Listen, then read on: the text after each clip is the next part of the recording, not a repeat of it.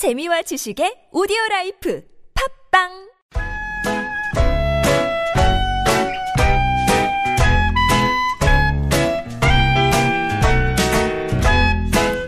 메마른 마음에 산뜻한 문화의 바람이 붑니다. 이다혜의 책 그리고 영화 We were chasing some cinematic schemes, but I'll give you Panavision pictures 복잡한 일상에서 벗어나서 책과 영화 이야기에 푹 빠져보겠습니다. 이다혜의 책 그리고 영화 시내 21의 이다혜 기자와 함께합니다. 안녕하세요. 안녕하세요. 네, 밖에 날씨 어때요? 더워요 많이? 폭염주의보는. 해제됐다 그러던데. 근데 너무 신기한 게 입추 지난 다음에 약간 시원해지지 않았나요? 아침 저녁으로는 그래도 네. 바람이 좀 근데 사실 시원해졌다고 하는 건 너무 과장이고 살짝 뭐라고 해야 될까요? 근데 덜 그- 덥다. 예. 그 찌는 것 같은 더위는 약간 가셔서 네. 그래도 좀 그나마, 숨은 쉴만한 어, 것 같아요. 그러니까. 그래도 덥죠. 예. 예, 집에 어쨌거나. 항상 들어가자마자 항상, 항상 덥다라고 생각하면서 일단은 씻고 나야 뭘 할수 예, 있는. 맞아요. 예. 예. 자, 오늘 소개해 주실 영화가 예감은 틀리지 않는다. 네. 이게 소설이 원작이라고요. 소설이 원작이고요. 맨부커상을 2011년도에 받은 동명의 소설이 있습니다. 예. 그 소설을 가지고 영화를 만들었고요. 원래 소설도 한국에서 꽤 이제 판매도 굉장히 좋은 편이었고 또 한편으로는 읽은 사람들 사이에서 굉장히 입소문이 좋은 작품인 거예요. 어, 간단하게 내용을 먼저 소개를 드리면 이 이야기가 시작을 하면 어떤 할아버지 노년의 남성이 등장합니다. 네. 근데 이 노년의 남성인 토니 웹스터라고 하는 남자가 자기의 이제 과거를 회상하게 되는데 그 회상하게 되는 이유가 무엇이냐면 어 어느 날 이제 편지가 오는 거예요. 편지. 예. 그리고는 이 사람에게 뭔가 변호사가 연락을 한 거예요. 뭔가 자- 당신이 받아가야 될 물건이 있다는 식으로 변호사를 만났, 만났더니 그 변호사가 이제 누군가가 죽으면서 당신한테 이제 소량의 돈과 소액의 돈과 어 어떤 물건을 남겼다. 음. 라고 하는 거죠. 네. 근데 그래서 누가 남겼나 봤더니 자기 옛날에 몇십 년 전에 지금 이분은 노년의 남성이라고 했지 않습니까? 네. 자기 대학교 때 스무 살쯤에 만났던 여자친구의 어머니가 오이? 너무 이상하죠. 어, 그, 이렇게 그러- 수십 년이 네. 지나서 갑자기 세상을 떠나면서 소액의 돈하고 어? 뭘 남겼다는 거예요. 그래서 근데 뭘 남겼다고 하는데 뭐가 없어요. 음. 그래서 그럼 이, 이게 뭐냐? 네네. 라고 이제 물어보니까 어 그것은 그 에이드리언의 일기장이라는 거죠. 근데 그때 당시 에이드리언- 만났던 여자친구의 아니에요. 입장? 그 여자친구 이름은 베로니카고 네. 에이드리언은 누구냐면 그 당시에 친하게 지냈던 자기 친구가 있습니다. 남자, 남자- 넷이서 어. 절친이었는데 그 중에 한 명이 에이드리언이었던 거예요. 예. 그러니까 더 이상해지는 거죠, 얘기가. 네네. 참고로 말씀드리면 원래 그 남자 넷이서 굉장히 친한 친구였는데 그 중에 이제 에이드리언이라는 친구가 그 베로니카라고 하는 이 주인공 토니의 옛날 여자친구와 사귀게 돼요. 음. 그러니까 자기가 헤어진 여자친구랑 자기 친구가 사귀기 시작하니까 네. 친구의 친구를 사랑했네요. 그렇죠. 근데 자기가 헤어진 다음에 사귄 네. 거였거든요. 근데 그렇지만 뭔가 기분이 썩 좋진 않았던 음. 거예요.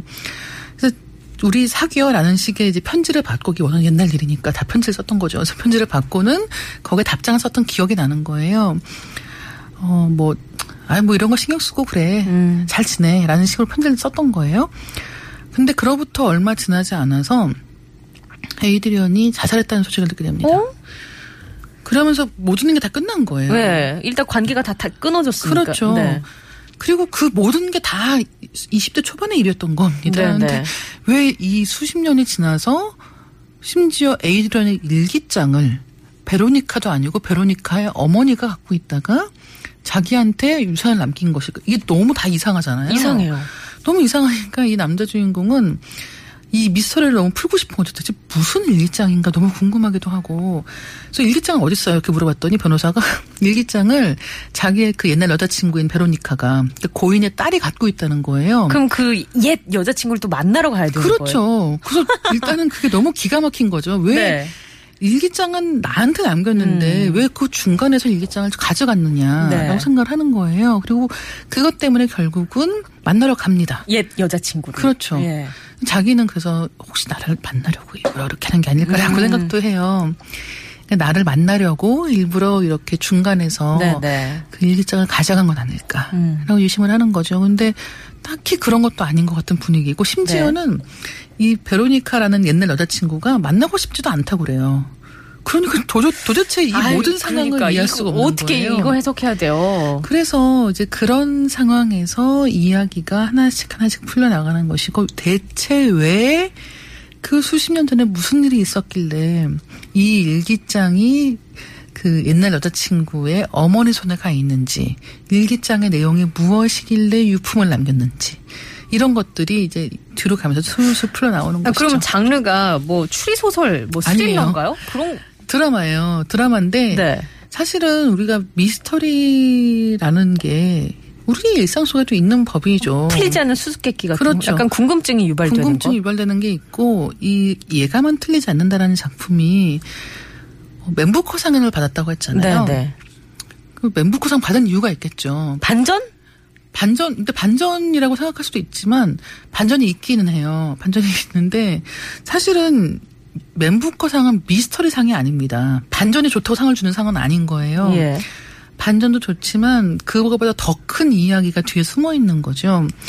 이 영화를 보시기 전에 한번 생각해 보시면 좋을 만한 이 어떤 명제라고 할까요? 그런 게 있다면 우리는 대체로 남과 나의 일에 있어서는 내가 똑바로 기억하고 있다고 생각하잖아요. 그 기억이 틀릴 수 있다. 틀릴 수 있는 거죠. 음. 사실은 내가 했던 말을 나는 내 멋대로 미화해서 기억하는 경우도 굉장히 많은 거예요.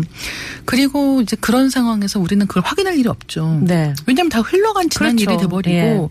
관계가 망가지고 나면은 그 사람을 더 이상 만나지 음. 않으니까 각각 자기 생각대로 좋은 대로 생각하면서 살아가고 있는 거예요. 근데 혹시나 그때 어 떠한 내가 뱉었던 말이 나에게 수십 년이 지나서 돌아온다면 이라는 이야기를 굉장히 어, 드라마적 긴장이 팽팽한 이야기를 만들어낸 게 바로 이 영화와 책입니다. 저는 여기다 한 가지 더 덧붙이고 싶은 명제가 있는데 그게 해당이 될지 모르겠어요. 제가 이 책을 안 봐서. 가해를 한 사람이 보통 기억이 왜곡이 더 잘 되지 않나. 맞아요. 라는 그 네. 명제가 왠지 맞을 것 같다라는 생각. 그렇죠. 발 뻗고 자는 사람이 있는 음. 거죠. 자기는 속 시원하게 하고 싶은 말 다 했고. 음. 근데 이제 그 뒤로도 몇 개가 이야기가 더 있어요. 사실은 네네. 그래서 이 예감은 틀리지 않는다 같은 경우는 소설에서는 맨 마지막 장에서 비밀이 딱 밝혀져요. 맨 마지막 장. 예. 오. 그러면서 네. 소설이 딱 끝나거든요. 근데 영화 같은 경우는 영화로 각색을 하면서 그 뒤에 조금은 더 이야기를 붙입니다. 그래서 음. 엔딩이 영화와 책 사이에 약간 차이가 있어요. 음. 그래서 영화 한번 보시고 마음에 드시면 책도 읽어보시길 네네. 정말 권하고 싶고요. 또 한 가지는 지금 요 시즌이 워낙 대작이 많이 나오는 뭐 시즌입니다. 그렇죠. 워낙 뭐 예, 여름 방학이기도 뭐, 하고 네. 택시 운전사도 지금 네네 뭐 흥행 질주를 하고 잘 있고요. 되고 있으니까요. 근데 이런 상황에서 아 너무 영화가 다양하지 않다라고 느끼시는 분들 그리고 아 나는 좀 이렇게 생각할 게 많은 음. 그런 드라마를 좀 보고 싶다라는 분들께는 굉장히 좋은 선택이 될 것 같아요. 결이 다른 영화를 좀 보고 네. 싶어하는 분들께는 어, 저도 끌리는데요. 예, 알겠습니다. 영화 예감은 틀리지 않는다 소개를 해드렸는데 이 영화의 주인공으로 샬롯 램플링이 나오는데요. 영국을 대표하는 여배우입니다. 2015년에 어, 45년 후라는 영화로 이제 이 영화가 이제 오래된 부부의 사랑을 분석한 영화거든요. 이 영화로 베를린 영화제에서 최우수 여우주연상을 수상하기도 했어요. 그 영화 45년 후에 흐르던 노래입니다. 플래터스의 Smoke Gets in Your Eyes.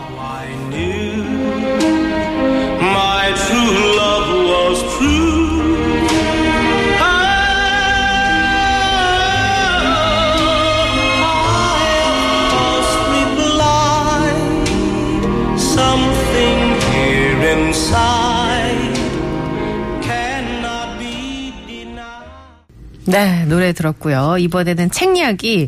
아까도 좀 책 얘기 어차피 책에서 온 그렇죠. 영화니까 연장선상이긴 한데 무라카미 하루키의 신작을 골라 오셨어요. 책은. 네. 네. 기사 단장 죽이기라고 하는 제목이고요. 이거 뭐 나오자마자 베스트셀러던데요. 정말 나오기 전부터 어, 이미 네네. 예약 판매만 해서 순위 1위를 하고 있었고 나온 직후에부터 많은 분들이 관심을 갖고 보고 계시는 것 같아요. 말씀하신 것 같이 지금 사실 올해 최고의 베스트셀러가 지금 이 책이 될 가능성이 높은 상황인데 무라카미 하루키의 신간입니다. 장편 소설이고 두 권으로 되어 있고 꽤 두꺼운 볼륨이에요. 네. 네, 그런데도 불구하고 많은 분들이 책 나오자마자 네, 부전을 읽고 계시고 혹시 아직 휴가 안 가신 분들 중에서 휴가 뭐 아주 멀리 가시는 분들 네네. 아니라고 하면 뭐 책 재밌는 거 없나라고 생각하시는 분들이라고 하면 한번 읽어보실 법한 음, 음. 그런 이야기입니다. 기사 단장 죽이기는 어떤 내용이에요? 어, 여기서 사실 이제 이게 무라카미 하루키 소설 읽어보신 분이면 뭔가 그 익숙한 길로 가는 것 같은 음. 느낌이 있잖아요. 뭔지 아시죠? 딱 그 무라카미 하루키만의 색깔이 있죠. 그렇죠. 예. 그래서 어 어쨌든 이 책도 마찬가지입니다. 음. 그래서 일단은 30대 중반 보통 상- 항상 30대 중반 즈음이 맞아요. 주인공이에요. 네네. 약간 무기력한. 예, 약간은 그런 느낌이 아 바로 아시네요. 이 주인공이 이제 1인칭으로 나라고 이제 이야기를 쭉 풀어가는데 주로 그렇죠. 그렇죠. 빙고입니다. 초상화를 그리는 화가예요. 네네. 근데 아내로부터 갑자기 이혼하자라는 통보를 받은 거죠. 그런 다음에 집을 나와서 이제 친구의 아버지이자 또 굉장히 유명한 일본 화가 인이 아마다 토모이코라고 사- 하는 사람이 살던 산 속에 있는 별장이 있습니다. 그래서 그 산 속에 있는 아틀리에에서 지내게 되는 거예요. 그리고 어느 날 그 친구의 아버지가 그려놓고도 발표하지 않은 그림을 한 점 발견하게 됩니다. 네. 그 그림 제목이 기사단장 죽이기라는 제목인 거예요. 음. 참고로 이 제목은 모차르트 그 오, 모차, 아, 모차르트의 오페라 중에서 네. 돈조반니의 등장인물을 일본 아스카 시대로 옮겨놓은 것 같은 그림인 거죠. 그러니까 음. 이게 워낙 클래식 음악을 하루키가 좋아하기도 하고 네네. 또 음악적인 것을 소설 속에 그렇죠. 많이, 많이 녹여내죠. 하기, 네. 하기 때문에 거기에 더해서 이번에는 이제 일본 화가들의 음. 어떤 화풍을 같이 접목시키려고 한 그런 이야기로 생각하시면 되고 그 그림을 발견한 이후에 뭔가 기묘한 일들이 벌어지는데 점점점 네, 일교팔사도 그렇고 뭔가 약간 일반 일상적인 그런 건 아니잖아요. 뭔가 새로운 세계를 구축하잖아요. 무라카미 약간. 판타지 같은 데가 네. 있죠. 근데 이번 소설도 그런 면이 있는 건가요? 그렇죠. 그러니까 어. 예를 들면 음. 어, 하루키 책들 중에서 가장 좋아하시는 게 상실의, 상실의 시대. 노르웨이의 수. 예, 맞습니다. 네. 노르웨이 숲이 원제고 상실의 시대라는 제목으로도 책이 나왔었기 그렇죠. 때문에 네. 이제 둘 다 같은 책의 이야기인데 어쨌든 이 상실의 시대를 좋아하시는 분들께서는 하루키가 갖고 있는 어떤 그 정말 리얼리티적인 네. 이 현실에 있을 네, 네. 법한 남자와 여자의 현실에 있을 법한 사랑 이야기라는 것 때문에 그 작품을 좋아하시는 분들께서는 하루키가 이렇게 약간 판타지적인 네. 음. 어, 갑자기 어디로 가는 거야? 약간 이런 느낌. 다리 두 개고. 그렇죠. 다리 왜 두 개야? 약간 이런 느낌으로 보실 네. 때는 어, 약간 낯설다라고 생각하시는? 경우도 있는 것 같아요. 근데 음. 사실은 이제 그런 작품을 좋아하시는 분, 저도 그런 작품 좋아하는 편이기 때문에 그런 분들께는 이 기사단장 죽이기가 어, 하루키가 이전에는 이렇게 그림에 대해서 막 이렇게 다룬 적은 없었기 네, 때문에 네. 이번에는 약간 새로운 방식으로 음. 이야기를 하고 있구나 느끼실 수도 있는데 또 한편으로는 아 역시 하루키 답 다라는 느낌도 음. 좀그 그리운 해후 같은 어. 느낌도 있는 책입니다. 알겠습니다. 하루키의 책 이야기까지 나눠봤고요. 다음 주에 만나 뵐게요. 네 감사합니다. 네, 고맙습니다.